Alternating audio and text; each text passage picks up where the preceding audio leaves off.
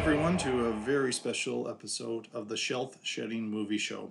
This is going to be the first time that I go solo with an episode. As you know, we are in the middle of a very interesting time in our history, and uh, as a result, I'm uh, recording a few uh, extra episodes. This episode is going to be part of a series that I uh, periodically go back to. Um, what I'm going to be doing is at uh, times talking about the past few years where the Academy of Motion Picture Arts and Sciences have gone with five to ten nominees for Best Picture.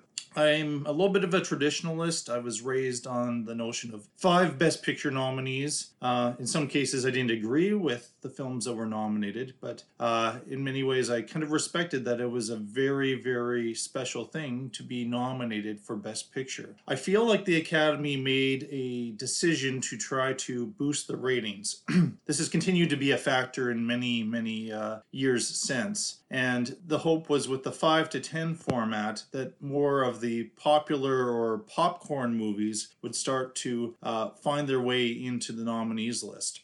There have certainly been a few films uh, like that. I think the most prominent was a few years ago when Black Panther managed to get a Best Picture nomination and did quite well with the ceremony itself. Uh, I, again, I'm not sure that's a good enough reason to be going with 5 to 10. In that time, I don't believe they've ever had 10 nominees, but they've often had 8 or 9. For this episode, I'm going to take a look at our most recent Academy Awards ceremony for the films of 2019, where there were 9 nominations. I'm going to give a general review. I'm not going to spoil the movies this time around. Uh, very quick reviews and my analysis of them. At the end, I'm going to take 90 points and distribute them among the 9 nominees. And from that, I'm going to shed four of the nominees and suggest what the five nominees for Best Picture for 2019 should have been. This is, of course, my opinion. It is very subjective. I know uh, movie critics would have a different take,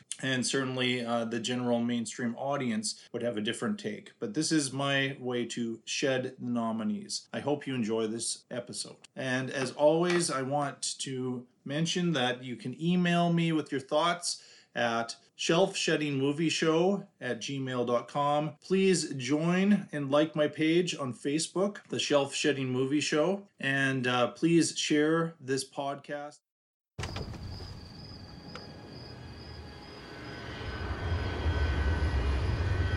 Look out there. Out there is the perfect lap. You see it. I think so most people can't. Carroll Shelby. Maybe. Lee Iacocca, Ford Motor. Suppose Henry Ford II wanted to build the greatest race car the world's ever seen to win the 24 hours of Le Mans. What's it take? Well, it takes something money can't buy. Money can buy speed. What well, about speed? You need a pure racer behind the wheel of your car. That's Ken Miles. I don't trust him an inch. We heard he's difficult. No, no, Ken's a puppy dog.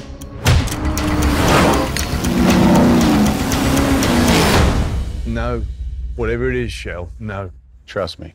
The first nominee I'm going to talk about is Ford versus Ferrari. It is about a visionary audio, auto designer, Carroll Shelby, and a race car driver, Ken Miles, when they team up to build a high performance race car for the Ford Motor, Motor Company hoping to defy the odds and defeat the dominant Ferrari at the 1966 Le Mans race, a 24 hour race, which is grueling. Uh, this film uh, kind of surprised me as far as nominations go. I, I was not surprised to see it in uh, a few tech categories. It was nominated for film editing, sound editing, and sound mixing. Uh, what I was a bit surprised at was two things one that uh, Christian Bale uh, was not nominated for Best Actor. Uh, Christian Bale it plays the uh, the driver Ken Miles, and he had uh, been nominated for a lot of the precursor awards, uh, the Golden Globe, the Screen Actors Guild, but he was somewhat snubbed here. Now Christian Bale has been a regular nominee for for years. And so maybe it's a little bit of Academy fatigue here with him. But I do have to say that in many ways, he does steal the film here in Ford versus Ferrari. The other piece that uh, surprised me um, was that in it was nominated in so few categories, but it did manage to get a Best Picture nomination. Uh, I saw the film kind of uh, late in the Oscar season process, and I was just impressed. It is a big screen movie. And now that it's no longer in theaters, and as nothing is in theaters right now, I, would recommend a 4K Blu ray if that's possible for you for seeing this film. Uh, the sound is immersive, it is uh, beautiful to look at. But the story itself, I think, is pretty much a, a Hollywood by the numbers biopic type of a film. Uh, Matt Damon is also in it, and he he plays the uh, Carroll Shelby, who actually is is sells the idea that Ford could build the right car with the right driver to be able to beat Ferrari. And uh, I I think Damon does a good job. Uh, like many times, Matt Damon is either hyper intense in his roles or he's kind of a little bit of uh, comic relief. Now, certainly there are scenes which are dramatic in this movie in, in many ways. I won't spoil too much of that uh, information in the third act, even though some there's some pretty heavy-handed foreshadowing that does go on throughout the film about what happens in the third act. But there are points where Damon is uh, very kind of confident, uh, arrogant in some places, uh, very um, almost uh, uh, comedic. And again, I, I feel like this is well within his wheelhouse. He plays very well uh, with off of Christian Bale. Not a big surprise. They're two A-list actors. I think their relationship and Bale's performance are the reason to see this film. And also, it is a it is a better than average popcorn movie. I have been thinking in the future I'd like to revisit a, and do another Cars episode and have Ford versus Ferrari as part of that because that would have been perfect in that episode I did with Curtis Anderson. I, uh, however, have some qualms with it um, being in the Best Picture category because of the number of nominations it received, only in tech categories, no other major categories. And also, I feel like it was a very formulaic film. But it is entertaining, and I do recommend the film itself. But I'm not sure as far as if we were going to whittle it down to the five best movies of 2019 that it belonged in that list. Frank Sheeran. Am I saying that right? Yeah, you said right. Uh, under the contract, management can only fire a driver on very specific charges. So, do you a show up late? No. Do you have any moving violations? No. Do you drink on the job? No. You ever hit anybody? On a job? Yeah. I don't think so. All right, then. We don't have nothing to worry about.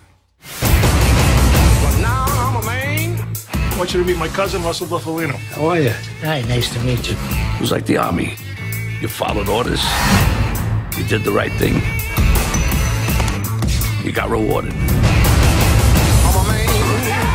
A friend of ours is having a little trouble. Friend at the top. Back then, there was nobody in this country who didn't know who Jimmy Hoffa was. Get the gun! Get the gun out of his hand! You always charge a guy with a gun. With a knife, you run away. So you charge with a gun, with a knife, you run. The second Best Picture nominee I'm going to talk about is The Irishman.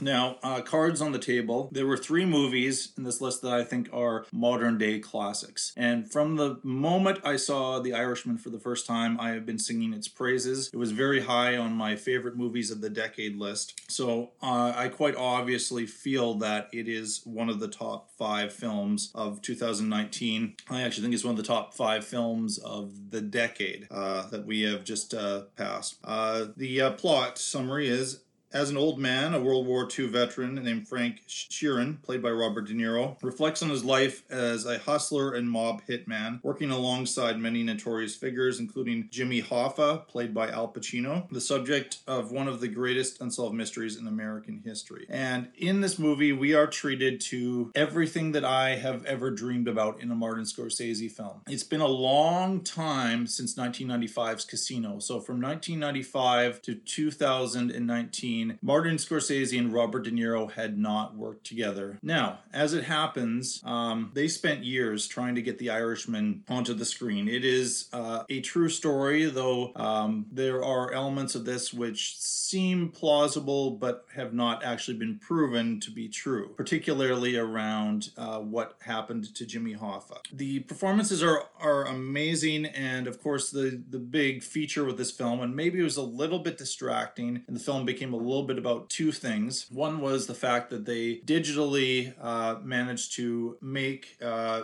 Pacino, Joe Pesci, and Robert De Niro look much younger than they actually are. This technology is going to evolve and become better and better, and so there's certainly some scenes where it looks really good, some other scenes where it looks a little bit fakey, but it's no different than watching uh, a movie with dinosaurs or uh, or CG animals. That's one of the, my big pet peeves right now is we don't actually have actual animals in movies anymore. A recent movie, which I, for the record, I have not seen yet, Call of the Wild, has a digital animal, and it really distracts me when I see scenes from it. So that's just one of the things in there. But I think they did as seamless a job as is possible for filming this movie over the two years or so that they did from uh, probably about 2017 to 2019. A couple things I, I want to talk about as far as highlights of the I think Robert De Niro, in some ways, just because of his age, uh, some people dismissed his performance, but he centers this film, which is the other thing that they talked about is how long the movie is. About three and a half hours is the length of this movie. What struck me, and it may be different for different people, but the first time I watched it on, and I did watch it on Netflix, was that I did not know how long it was going to be. And I sat there and I watched it all in one sitting. I didn't stop, I didn't do anything like that. It engrossed me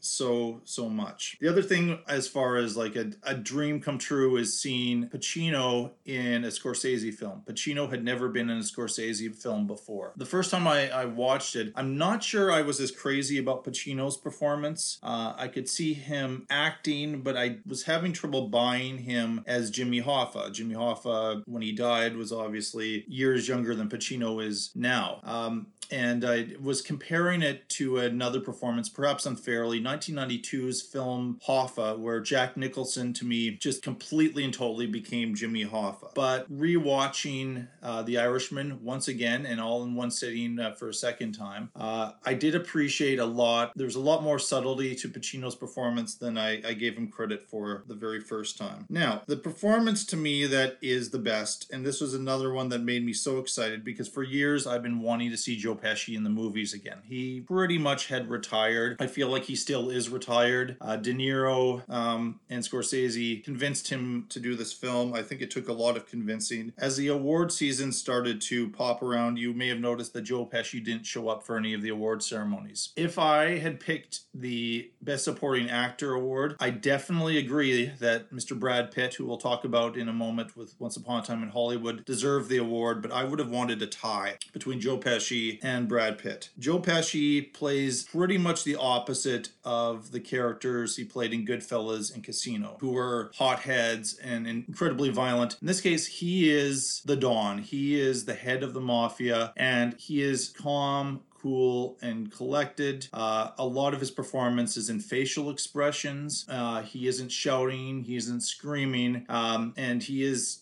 taking control of different situations in a very thoughtful way. I I knew he had this performance in him. If you go back to some of his earlier performances, in particular uh, his performance in 1980's Raging Bull, you knew that Pesci was was capable of this. He plays Russell Bufalino, who is the head of uh, this uh, mafia organization that uh, that Frank, the Irishman, played by Robert De Niro, um, ends up connected to um, as it happens. Some terrific uh, uh, performances from from some other folks. Some in some cases um, surprising. Ray Romano shows up as uh, this mafia lawyer. Um, we we also have uh, some some uh, terrific work from Anna Paquin, who plays Robert De Niro's daughter, and uh, among many other uh, terrific actors. Harvey Keitel, who is the original collaborator with Scorsese, he appears as uh, a high level mafioso throughout the film too. he does quite a nice job. Bobby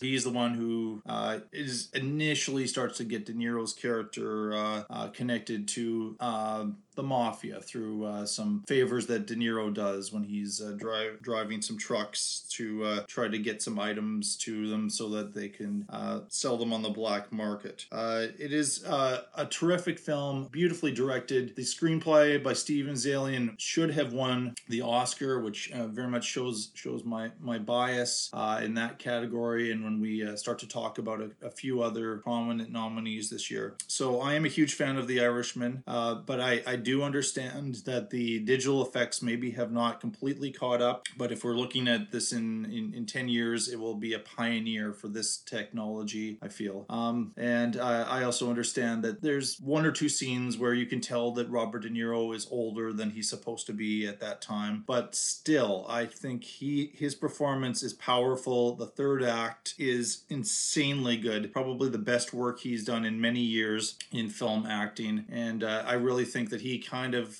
even though he was nominated as a producer, I think his acting probably should have been considered in that very competitive Best Actor category. Um, so I'm a huge fan of The Irishman. Here's Marshal Jojo. You're a top man. Prepare to leave the house. Today, you boys will be involved in such activities as war games, ambush techniques, and blowing stuff up. I don't think I can do this. Was? Of course you can. Abadan comes to When I was your age, I had an imaginary friend. Got me in so much trouble. Kids, it's time to burn some books. You're growing up too fast. Ten-year-olds shouldn't be celebrating war and talking politics. Heil Hitler. I wish more of our young boys had your blind fanaticism. Did you know Jews can read each other's minds? But how would you know if you saw one? They could look just like us. Hi.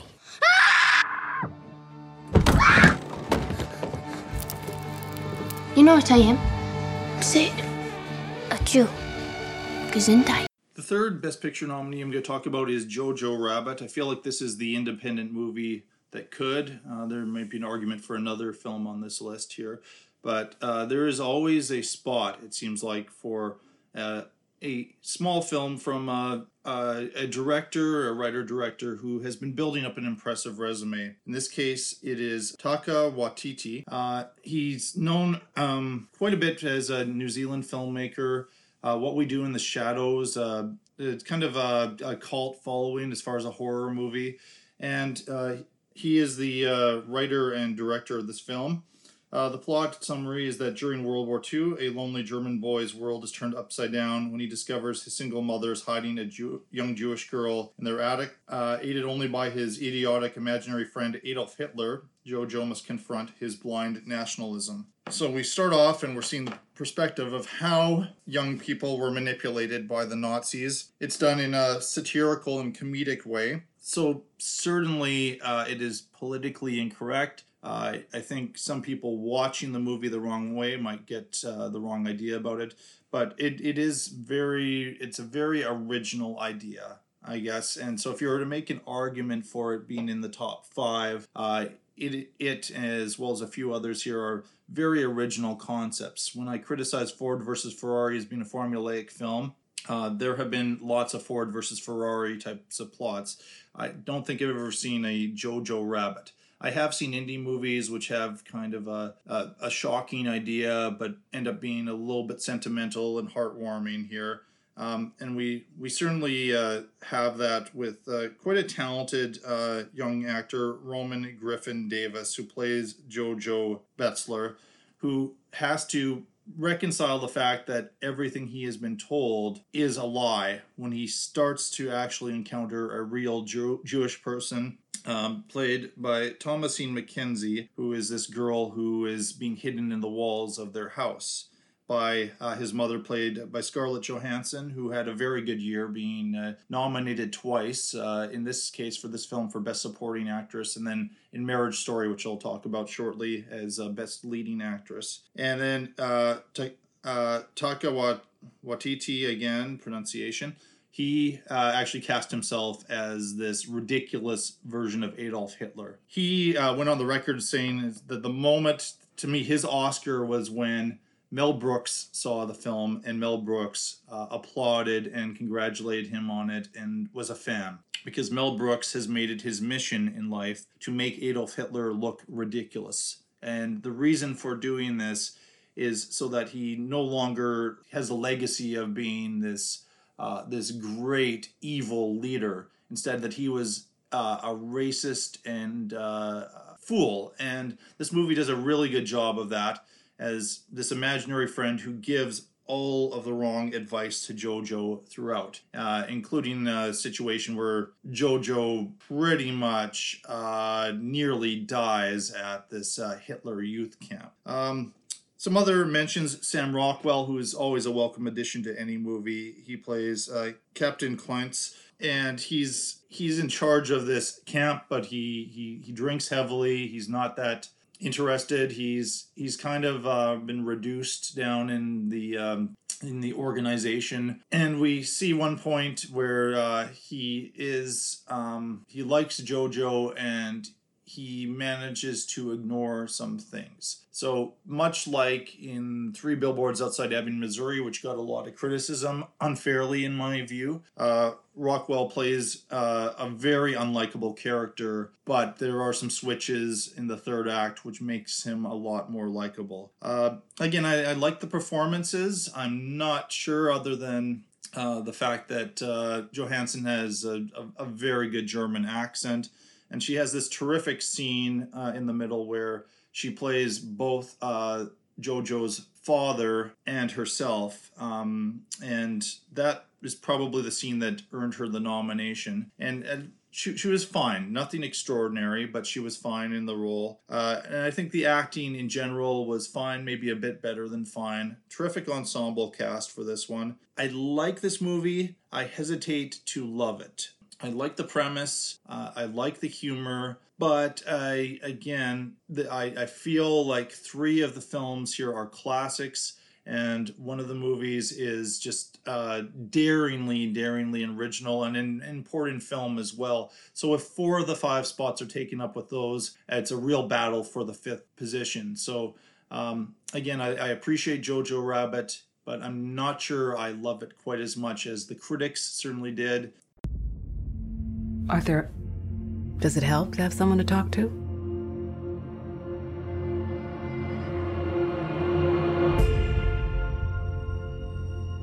My mother always tells me to smile and put on a happy face.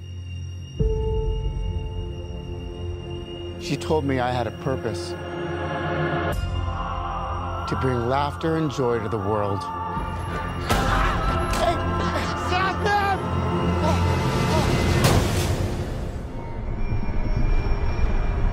Is it just me? Or is it getting crazier out there? Smile, though your heart is aching. Smile, even though it's breaking.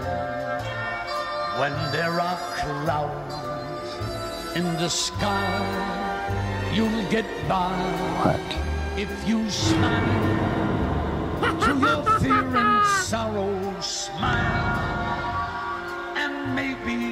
you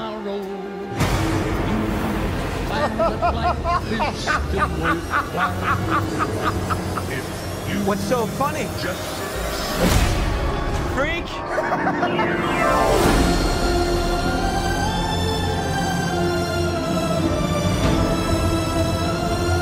Gotham has lost its way. What kind of coward would do something that cold-blooded? Someone who hides behind a mask.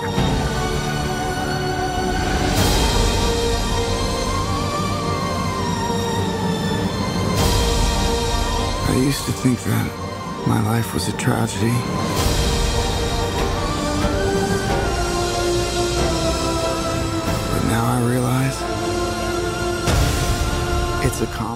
The next film we're going to talk about is Joker, and Joker has already been referenced in several conversations on this show. Uh, in particular, uh, when we've talked about uh, Modern Times and also Taxi Driver. I think Joker was the successful idea with this five to ten nominee situation where it made a lot of money. It was a popular film. It's a dark film in many ways. Uh, Black Panther certainly has its. Um, is an important film, but it's not an R-rated film. Joker, I would say, would be a hard R for sure, and is quite disturbing. Um, I had, I don't know if this is the best experience or the worst, depending on how you feel about it. But when I saw it in the theater, uh, there was uh, somebody in the very front row who probably wasn't that far off from Joker himself and was laughing at stuff that uh, was incredibly disturbing that happens in the third act of the film. So I left there very, very creeped out. Uh, but at the same time, I think the movie would have had me no matter what because I do like the 70s aesthetic. I like uh, this idea. I know some people aren't as crazy about making these uh,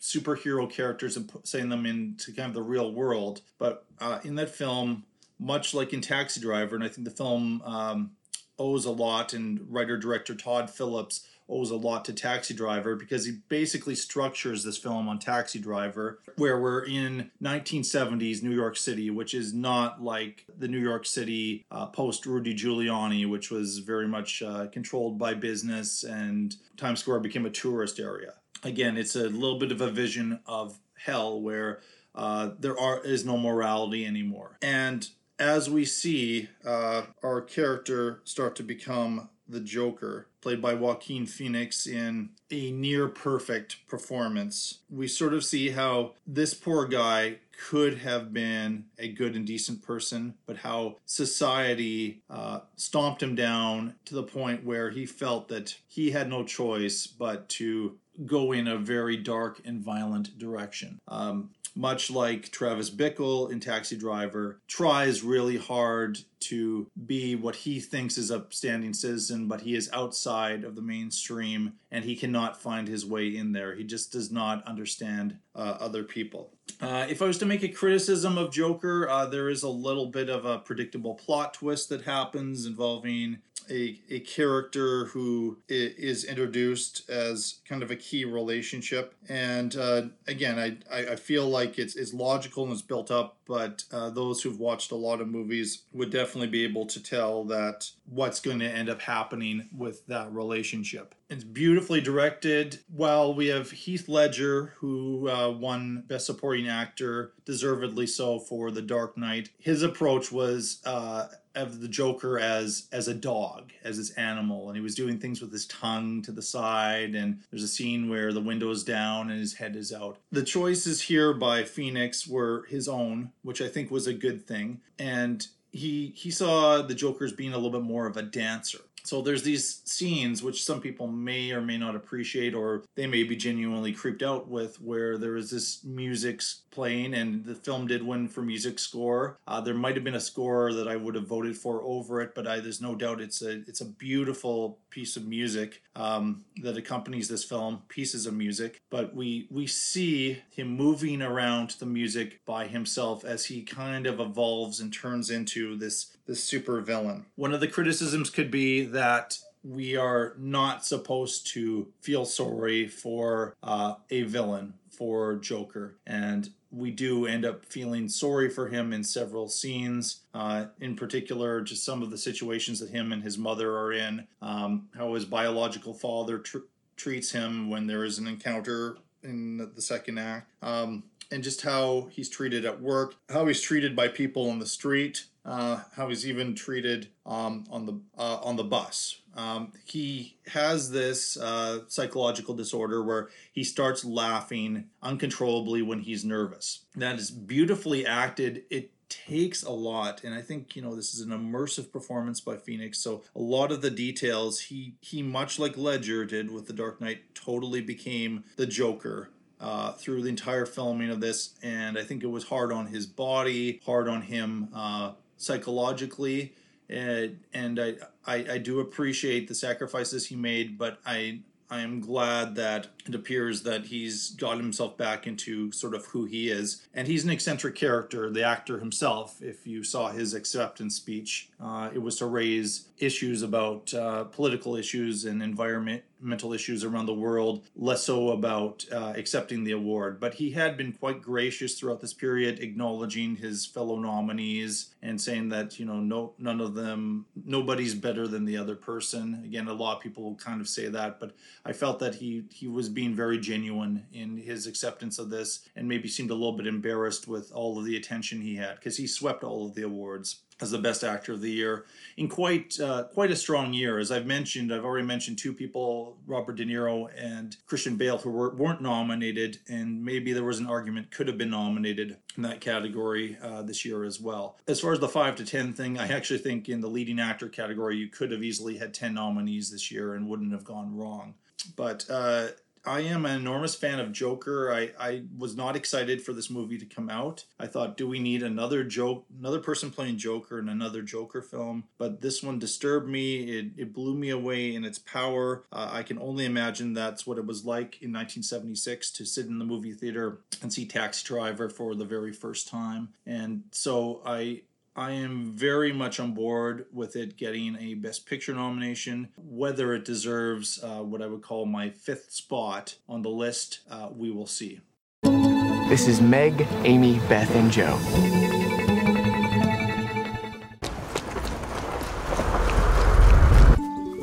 I'm working on a novel. It is a story of my life and my sister's. Make it short and spicy. And if the main character is a girl, make sure she's married by the end. Ow, Jo! I want to be an artist in Rome and be the best painter in the world. That's what you want too, isn't it, Jo? To be a famous writer. Yes, but it sounds so crass when she says it. My girls have a way of getting into mischief. Well, so do I. This is Meg, Amy, Beth, and Jo. I intend to make my own way in the world. No one makes their own way, least of all a woman. You'll need to marry well. You are not married, aren't you? Well, that's because I'm rich. Jo, would you like to dance with me? I can't because I scorched my dress. And Meg told me to keep still so no one would see it. I have an idea of how we can manage. Jo is a lost cause. So you are your family's hope now. I believe we have some power over who we love. It isn't something that just happens to a person.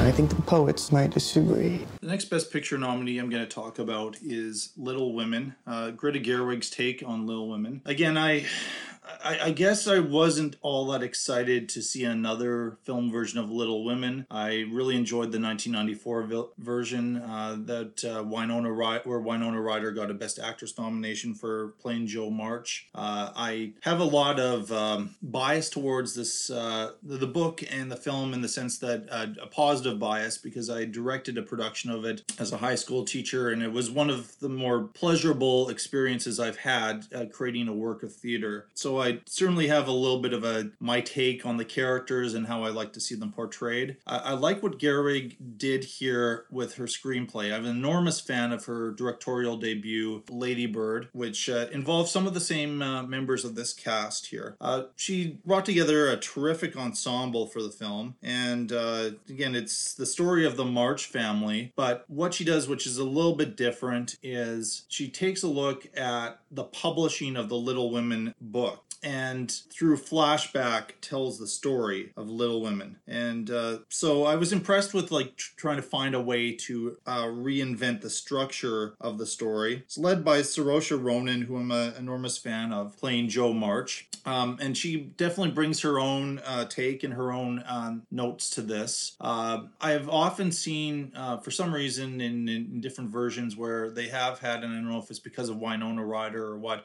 uh, a brunette play Jo March, but in this case, it was it was good to just see uh, different physical casting for this role. And Ronan has some some really terrific scenes, but then there's some other scenes where I would have expected just something a little bit more powerful. And uh, again, I, I don't want to ruin too much, but there is quite a tragedy that happens. Now, I'm not sure this is as much Ronan's performance or how Gerwig edited the sequence together, but when a key family member has died, uh, I really didn't feel what I think they were going for or should have, like I did in the 1994 version or in other, uh, you know, stage versions that that I, I've encountered. Which was kind of to me, and it was a little bit of an unusual thing that I was not. I, I was feeling emotion throughout this, but I wasn't necessarily feeling the emotion in the places where traditionally I have uh, noticed it to be the case. Uh, a lot of you know the stuff that uh,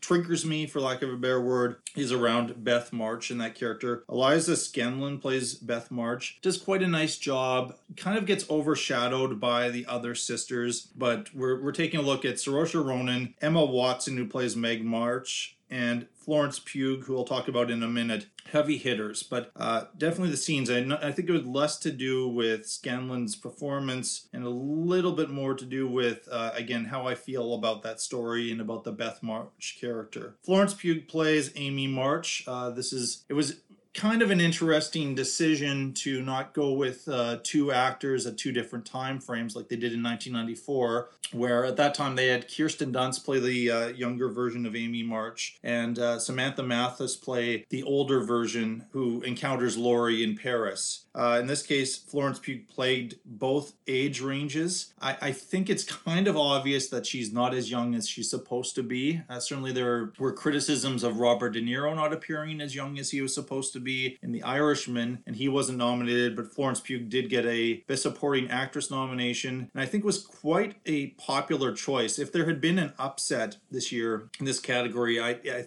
I could have seen her winning Best Supporting Actress. She's good, no doubt about it. It's again, it's a, an original take on the Amy March character and uh, I was impressed with what she did. But again, in some of those scenes where she's younger, I, I wasn't wasn't buying it as much. Um, some other highlights: uh, Laura Dern plays Mary March. She was a very very busy person this uh, this year. Um, certainly with her work on shows like Big Little Lies. Uh, of course, she won the supporting actress category for Marriage Story, which I'll talk about shortly. And she's in this film. She had the uh, kind of unique situation of she she had acted in scenes with two of her competitors in the category in uh, different projects this year, obviously with Florence Pugh, but also with Scarlett Johansson in Marriage Story. She is a terrific actor. I do think Laura Dern sometimes is not stretched as much as she could be. Uh, I do like her in Big Little Lies, maybe a little bit more than some other things because she is plays somewhat of an antagonist, not all the time. It's, it's a little bit more complex. Sometimes she plays just such a really kind of nice, easygoing, uh, smiley type of character that to I'm, I'm not sure that she plays darker notes as much. She's not re- really required to play darker notes here. She does quite a nice job. Uh, Aunt March, which is a fairly colorful character in the story, they got the best Meryl Streep uh, for a few scenes for this to play Aunt March. Uh, I think it was a good role for her. It wasn't really a stretch, but she does. If you're acting opposite Meryl Streep, you're going to uh, have a tough time uh, coming out the better. And I think the younger cast does quite a nice job with the scenes that they uh, have with her. Uh, the other one, obviously, uh, to to mention in here is uh, an actor who has been very uh, very prominent uh, the last several years, Timothée Chalamet. And uh, Timothée Chalamet, he plays Theodore Laurie Laurence, who is ends up being a really really good friend to Jo. And this is kind of a scene I, I, I want to mention, not to ruin it, but there there is a scene where he proposes to Jo, and that was a scene where I was just left a little bit cold with uh, not as much um, the performance by by Chalamet, but uh, as as far as um, the choices that, uh, that that Ronan made. Again, it's, it's very rare that I I am dissatisfied with uh, a scene that she acts in. But again, this was a kind of a big moment and a big scene in the film and for her character, and I, I just didn't it didn't have the same strength that I had seen in uh, some earlier takes, uh, and Winona Ryder in particular. You can tell I'm a fan of the Winona Ryder performance for sure. When I compare them, unfortunately, I do have to compare them a little bit here. Um, but uh, he he does a quite a quite a serviceable job as kind of playing this you know fairly rich guy who just loves the freedom that these young women have and starts hanging around with them and naturally starts to uh, fall in love. And we kind of uh, it's it's heavily choreographed what happens as far as the love stories in here. Um, again, we've talked a little bit with some of my guest critics about how the love stories are somewhat predictable uh, in nature, that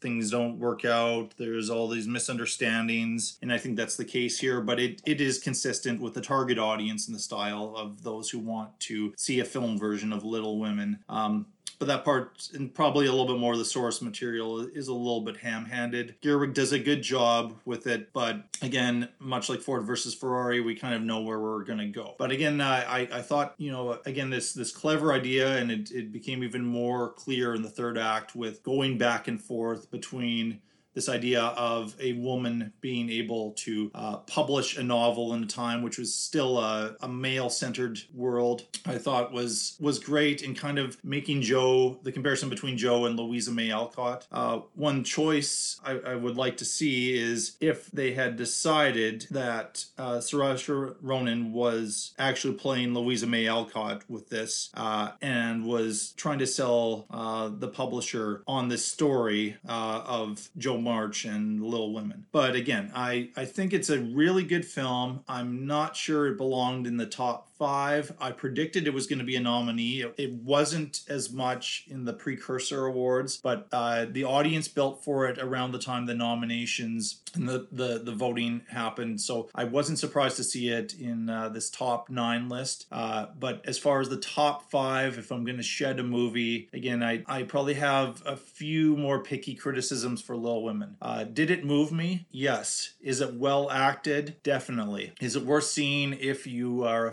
fan of the novel or if you, perhaps even though I'm comparing them, if you are a fan of previous film versions, I think it is worth uh, checking out. Gerwig is an exciting filmmaker. I know there was a lot made with her not getting a Best Director nomination this time around. I, I really was happy she was nominated for Best Director for Lady Bird. I don't think she deserved Best Director for this film, but I am looking forward to a day when she is standing up there with an Academy Award either for her writing or her directing, and I'm looking forward to her future projects because there's no doubt that as an actor, she's incredibly talented, but she's a talented filmmaker and an exciting new filmmaker uh, in this time where we're starting to see more women taking the helm, and I hope that continues to be the case. It seems to be happening in television a little bit more, and I hopefully it catches up in film over the next few years. What I love about Nicole, she is a mother who plays, really plays.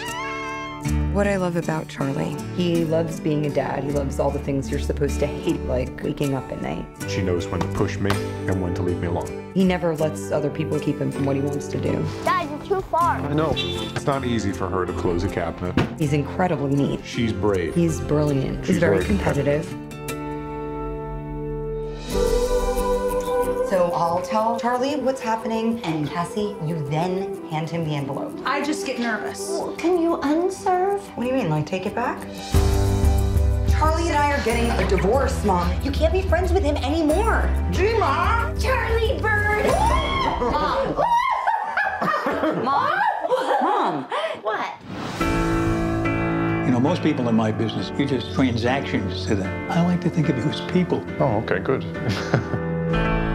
You remind me of myself on my second marriage.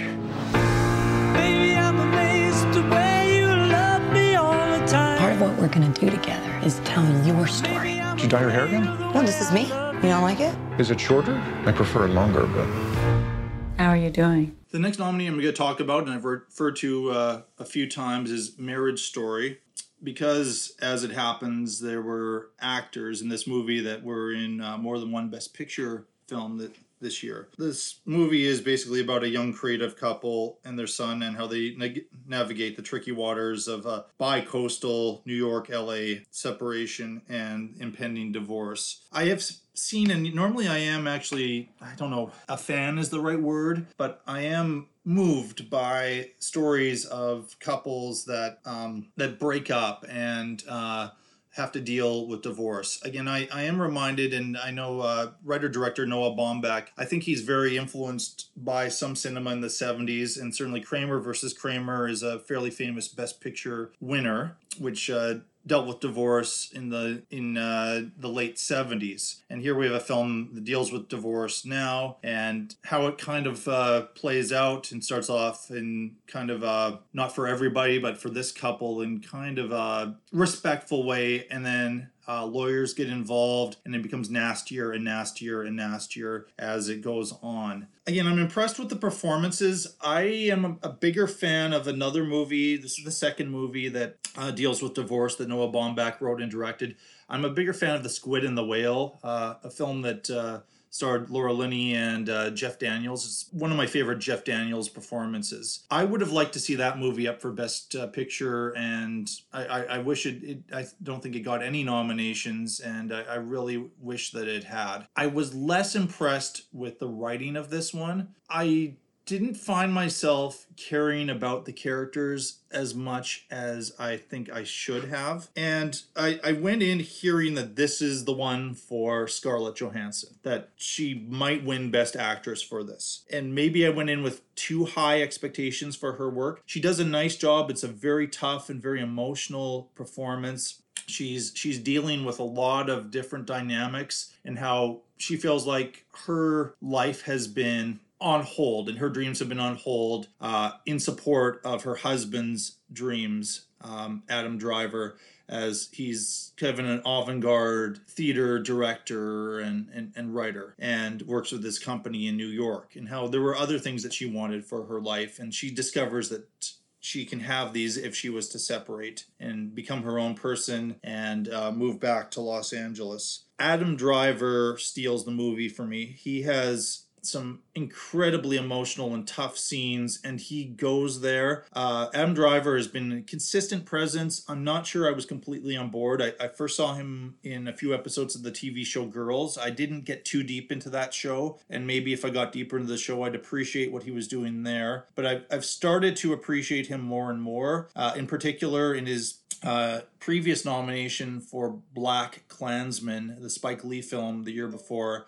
I, I really enjoyed what he did in that film, and he's he's kind of grown on me. I've en- enjoyed him in the Star the latest Star Wars trilogy as well, and I think he is a definitely a bankable presence, and he's probably one of these guys that he'll be nominated a few times, and then the role will come to him where he's going to win. I think if there had been an argument for anybody in this cast to win, it should have been Adam Driver, but as I said, that Best Actor field was wild this year and he was up against Joaquin Phoenix in a, a career role, really. So Driver, uh, again, wouldn't have had my vote for Best Actor, but if anybody in the cast was to win, I would have gone for it. The winner, and their only award that they received, was Best Supporting Actress for Laura Dern. And I, I hate to dismiss some performances as career Oscars, but I, I feel like because Laura Dern has been in the industry since she was a child, she's done great work in David Lynch films, a lot of independent cinema.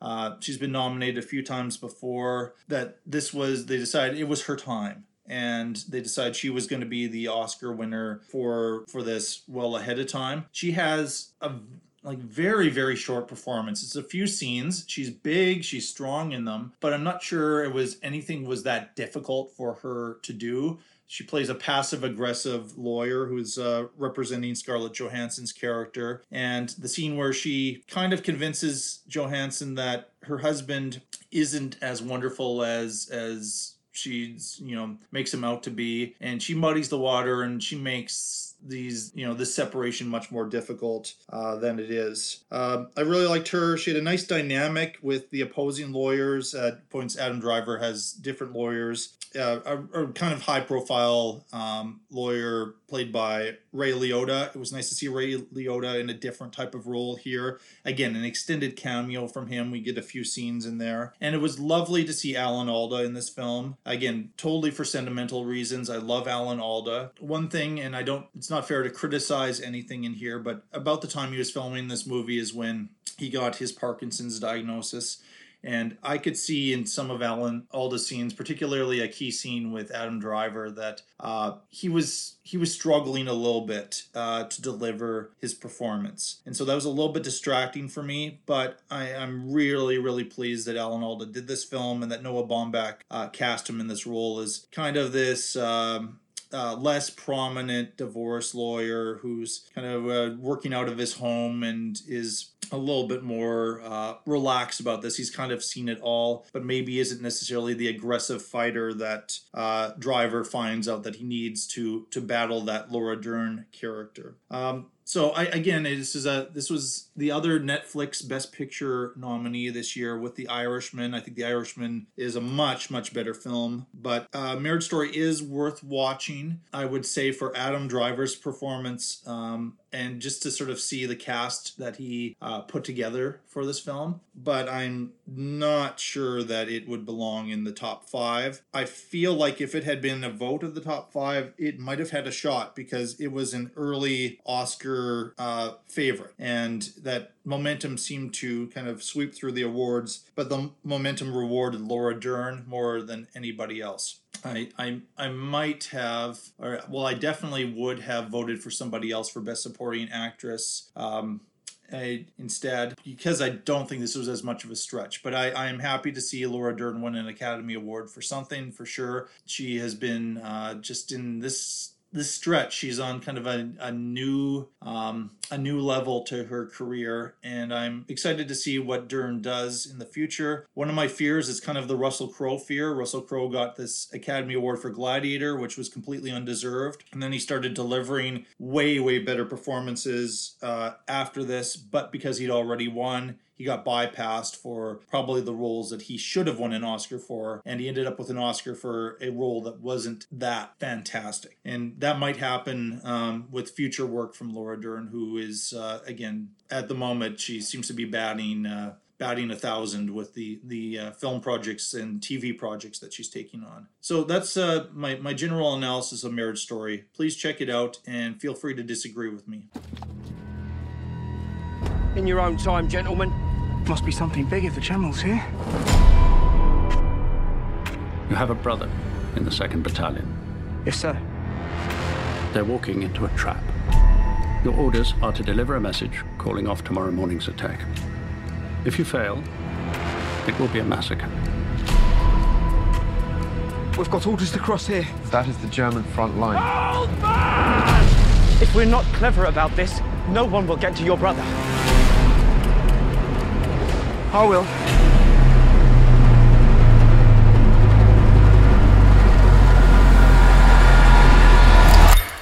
So it looked very much like 1917 was going to win Best Picture of the Year. All of the precursor awards had it winning. Uh, early on, it was a little bit of a surprise. I think some people uh, thought that uh, Once Upon a Time in Hollywood or The Irishman would be uh, the favorites. And I think they were still in discussion as the Oscar season proceeded. 1917 uh, is uh, a really unique film in many ways, and to have a unique war film when so many war films have been created, particularly about World War II, maybe less so World War One, um, is quite quite impressive. Sam Mendes directs this, and it's during World War One where two British soldiers are sent on a dangerous mission to stop an attack by the British 7th Division that will result in a massacre by the Germans. The assignment takes an extra urgency. It's one of the young soldiers' brothers is fighting in that division. Sam Mendes, uh, who directed and won an Oscar for American Beauty, uh, among some other really, really strong films. A movie I quite like called Revolutionary Road as well. Um, he uh, he decided to make most of the film appear to be in a single take and really take the camera in and make us as an audience a soldier in World War II in the trenches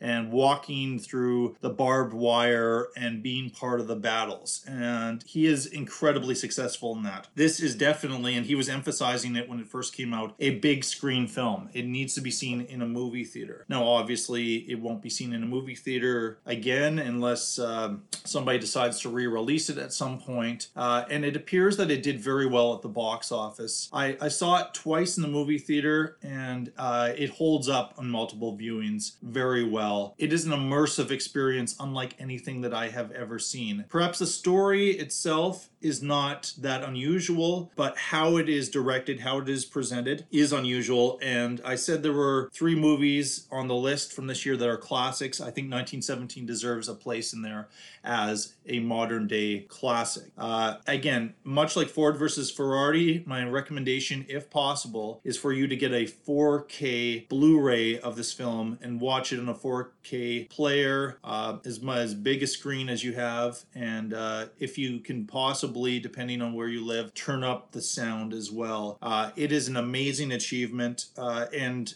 I, I certainly, um, while I, I favored a couple other films over it, to give you a hint, this would probably be my number three. It is a very strong number three. Most of my number threes in any given year would not be as good. In most years, this would be a number one film. I highly recommend it. It is an important film. I, I feel like, uh, even though we are going through um, quite a tough time here with the COVID 19 situation, we were moving into a time where several generations had not. Uh, really understood what was sacrificed in World War One by these young men. And I've had the uh, pleasure of I guess, for lack of a better word, of being to a lot of the places where the battles of World War One, particularly for British and Canadian soldiers, happened. And it, it's a very powerful experience and has made me appreciate uh, what was sacrificed a lot more. Injured soldiers at that time were bandaged up and put right back into the field. It wasn't like they could go home because they had been injured. And uh, you, you see just how difficult it was uh, at that time. And it's just beautifully rendered. Uh, I think it is somewhat based on a true story about Sam Mendes' family, just based on some dedications towards the end. And uh, it was a very personal project and beautifully photographed. This is the one where the, the music score is, um, it's not a melodramatic music score. It brings up the suspense, it brings up the tension in such an effective way. Uh, I Thomas Newman has never won an Academy Award, and I thought he should have received it here. I understand that the Joker music score was very inventive and very unique, and I, I, I don't dispute how great it is, but this one was that much better, and it served the story in a very, very specific way. So beautifully photographed, um, and and certainly the, the sound is immersive. Ford versus Ferrari and 1917 were kind of the best films for sound for me uh, in this past year. I know there were lots of popcorn movies that came out as well that you can make an argument for, but those two uh, were were amazing. But 1917 is a really really special film. I'm a touch disappointed if given who the two front runners are that it didn't win, but I also think it was a very important uh, win for Parasite, a film I'll talk about shortly. Uh, I, I, I do recommend it. Uh, the acting is strong, but I and there are some really nice appearances by some prominent British actors, Colin Firth and uh, Benedict Cumberbatch in particular. Uh, but I'm, I'm glad that the the characters sort of centering the film are not that well known, at least to um, North American audiences at this point. Very very impressive uh, technical achievement, and certainly uh, if San Mem- Mendes had won his second Academy Award for this, I uh, for best directing, I, I would have understood it. Again, my vote would have gone likely to Martin Scorsese, but at the same time, I just uh, I want to give credit where credit is due. This was a deserving film. Um, and I, I was predicting that it would win Best Picture, and I was surprised when it did not, even though I had heard late in the process that there was a little bit more buzz and a little bit more of a, a drive uh, towards Parasite winning. Please check it out, but try to watch it in the best quality that you can. And I, I don't know if there'll be a streaming service that can adequately uh, immerse you into this film in quite the same way that a movie theater experience uh, would have. I consider myself very lucky to have seen this movie twice in the movie theater, and uh, I, I highly, highly recommend 1917. I hope to talk about it again in the future. I'm Rick Dalton. It's my pleasure, Mr. Schwarz. Call me Marvin. Put it there. That your son? No, that's my stunt double, Cliff Booth. Last night we watched a Rick Dalton double feature. All the shooting. I love that stuff, you know, the killing. A lot of killing. Anybody order fried sauerkraut? Crime, you Nazi bastards!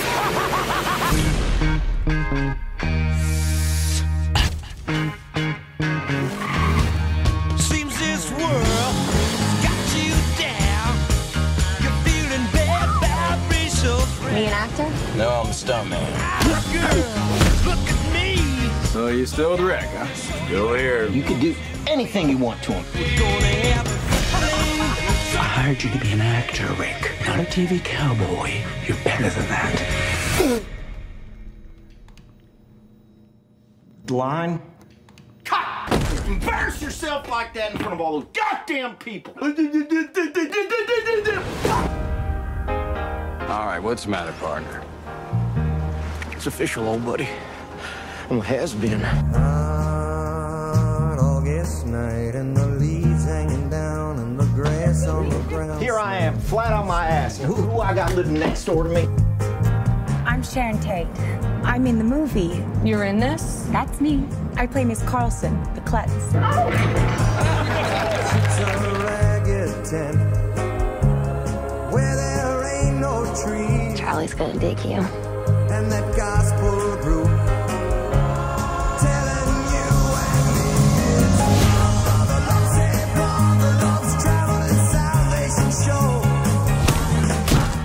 I've made it very clear that I'm a huge Quentin Tarantino fan, and Once Upon a Time in Hollywood is one of my absolute favorite Tarantino films. Uh, I watched it, I believe, five times in the movie theater, and I think about four times in the first week it came out last July.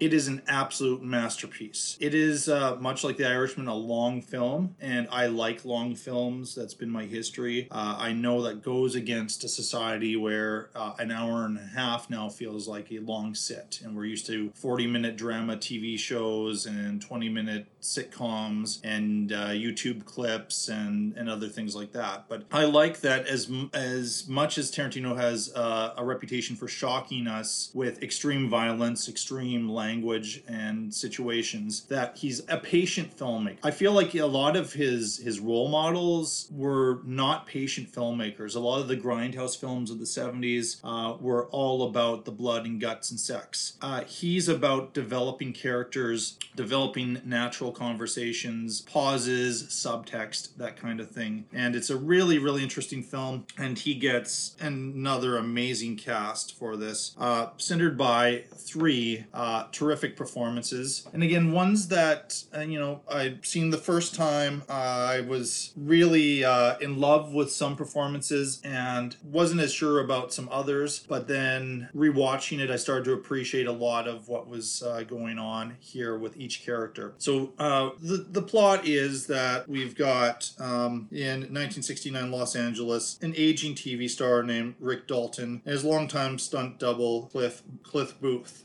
So uh, Rick Dalton is played by Leonardo DiCaprio, and Cliff Booth is played by Brad Pitt. Great chemistry between these two. It was maybe you'd argue the buddy movie of the year, uh, without being kind of a, a traditional Hollywood action film. And they're struggling to make their way around in an industry in, industry in a city that they hardly recognize anymore. Times are changing uh, in society. Again, I think they were kind of um, more from the anti-hippie, anti-radical establishment. Uh, and it so happens that Rick Dalton lives next door to Roman Polanski and Sharon Tate. And Sharon Tate is played beautifully by Margot Robbie. I think I didn't get completely what she was doing in the first time that I watched it, uh, but she does a perfect Sharon Tate. And again, there's a lot of subtlety to her performance. Uh, there's this wonderful sequence where she's watching a movie that she's in with Dean Martin, and uh, Robbie is just watching, and she is just just amazed by how she can be up on that big screen, and she enjoys the movie so much. Uh, and it's it's really really cool to just watch her reaction. So a lot of her performance was in reaction shots. Cards on the table. She also gave a great performance in a movie called Bombshell, which uh, I kind of thought might get a Best Picture nominee in this five to ten um, world that we're in. It, it did not. Margot Robbie's performance in Bombshell, I think she should have won the Oscar for Best Supporting Actress,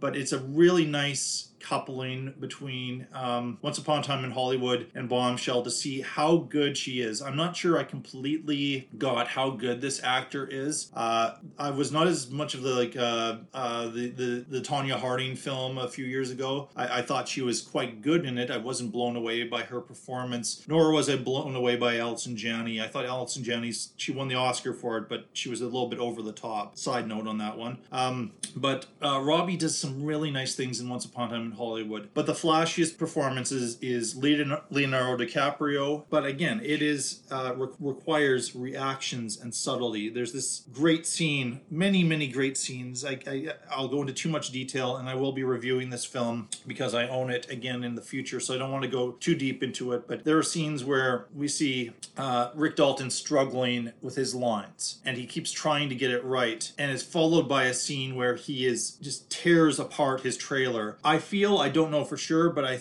think Tarantino allowed DiCaprio to improvise the entire scene. Uh, that was hinted at in one of the awards shows where Tarantino said that his actors uh, did a little bit more than uh, he'd allowed actors to do in previous films that he had written and directed. And I, I feel like DiCaprio uh, improvised this really well shot, well cut scene, um, and it showed the best of him. Once again, I, I'm a huge DiCaprio fan. He can do very little wrong in my eyes. I knew that because Joaquin Phoenix was so amazing, and again, I would have voted for Joaquin Phoenix, but any ordinary year, DiCaprio would win another Oscar in my mind for Once Upon a Time in Hollywood. Powerhouse performance in here, but it is uh, the flashiest of the roles in here. Not so flashy is Brad Pitt, and Brad Pitt, as we know, won the Oscar for playing Cliff Booth, who is this stuntman who is the support system for Rick Dalton. And again, there's there's the first time I'm not sure I got all of the notes that Pitt was playing but if you watch his face um, and you watch his reactions again it is it is uh, a subtle performance. Again i don't want people to think that he won this oscar as a career prize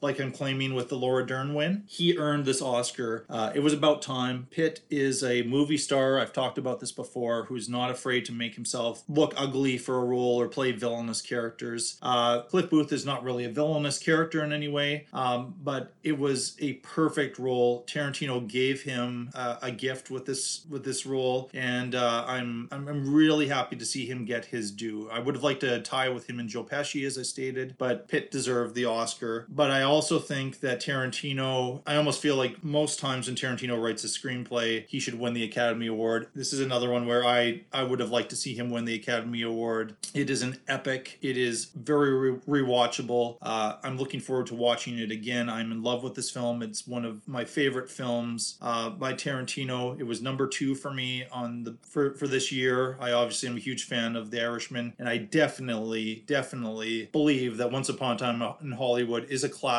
and deserves to be on a list of five nominees from this group of nine. Is it perfect? Probably not. No, there are um, likely uh, the pace might be tough for some people. I'm fine with the pace of the film, and it really is. It's kind of realistic, uh, even though it's very tense, and we know we're not sure where we're going with things for in many scenes, and when that violence is going to erupt which it eventually does. But I, I think uh, some of the criticisms of it may be into spoiler territory, which I don't want to get into uh, with this review. I might get into it with a future review of this movie. But if you are a fan of Tarantino and his previous films, you should check out Once Upon a Time in Hollywood. Uh, if you have some issues with extreme violence and swearing and, and that kind of thing, then maybe Once Upon a Time in Hollywood is not for you. But Tarantino fans, it is a must, and I am an enormous fan of this film.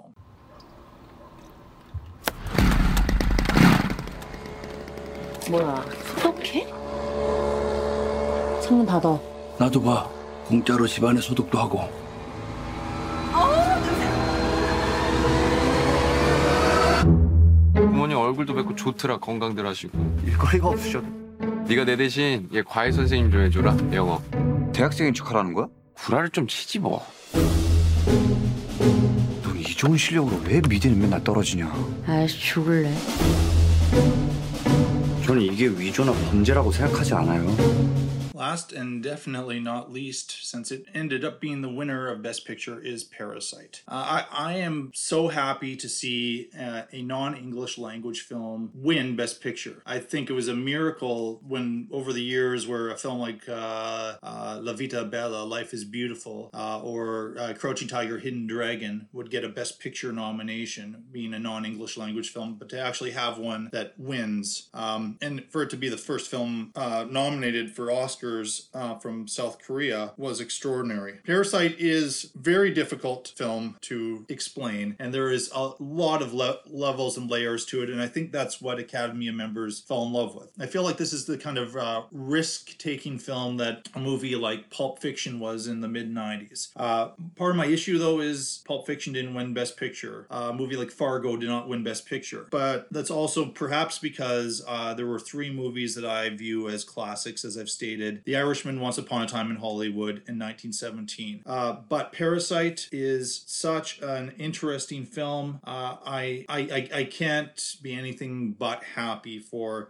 how things turned out. Bong Joon Ho has uh, been a, a prominent filmmaker for a long time. Uh, I'm a fan of uh, this rather wild uh, film he did called The Host, which looked very much like a Godzilla creature feature type of a film, but then had very, very serious implications and kind of a greater message about uh, uh, true stories of pollution that had happened in, in, in Korea. Parasite looks at this family really, really struggling and how they find a way to con this uh, more affluent family uh, into, you know, hiring them and, and giving them uh, a lot of money. So it deals with the idea of, of greed and class discrimination. And, uh, but there is a real dark turn towards the end of the second act into the third act here, uh, where you can see that Poe has been a very prominent uh, horror film director. And so, in some ways, this is a family drama. In some ways, this is a bit of a, a psychological, almost Hitchcockian thriller. Uh, in other ways, this is a horror film. Um, and other times, it's a dark comedy. It's it involves so many different genres. And I think that's also why it became a little bit universal and, and relatable to enough Academy members for it to do incredibly well. I, I believe it was a record that uh, Ho achieved, winning for himself four Academy Awards. Uh, he won one for writing, he won for producing, he won for directing, um, and it uh, it is a it is an exceptional film. But whether it deserved Best Picture, I'm not totally sure about. In fairness, I have only watched it once. I plan to revisit it, and maybe on a second or third viewing of it, I, I will I might change my opinion. I haven't had the benefit of time or to sort of see the legacy of a film like Irishman, Once Upon a Time in Hollywood, 1917, and Parasite. I'm not sure. I, I'm, the issue of class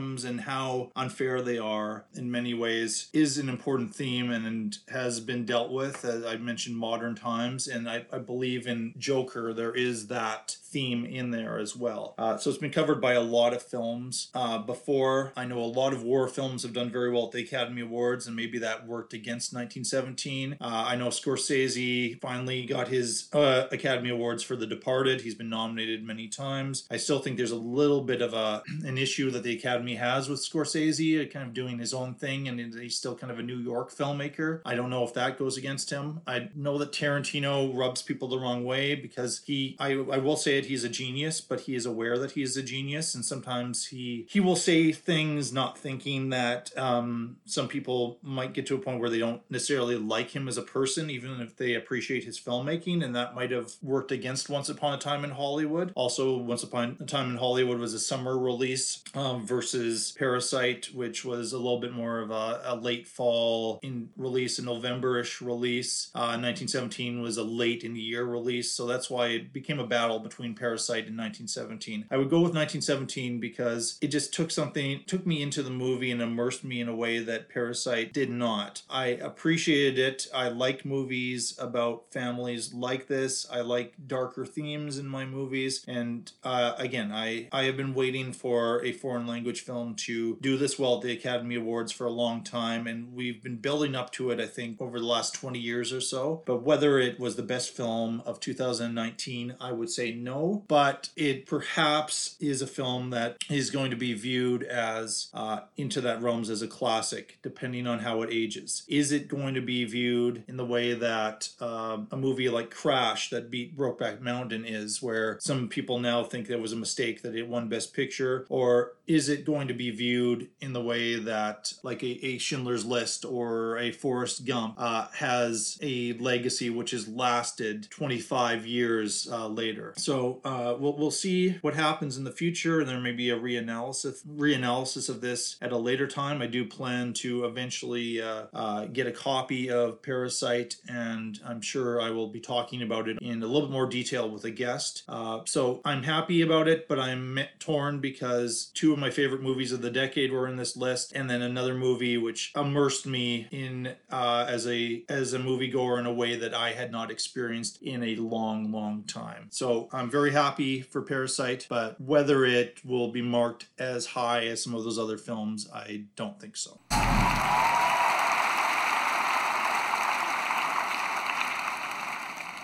And the Oscar goes to Parasite.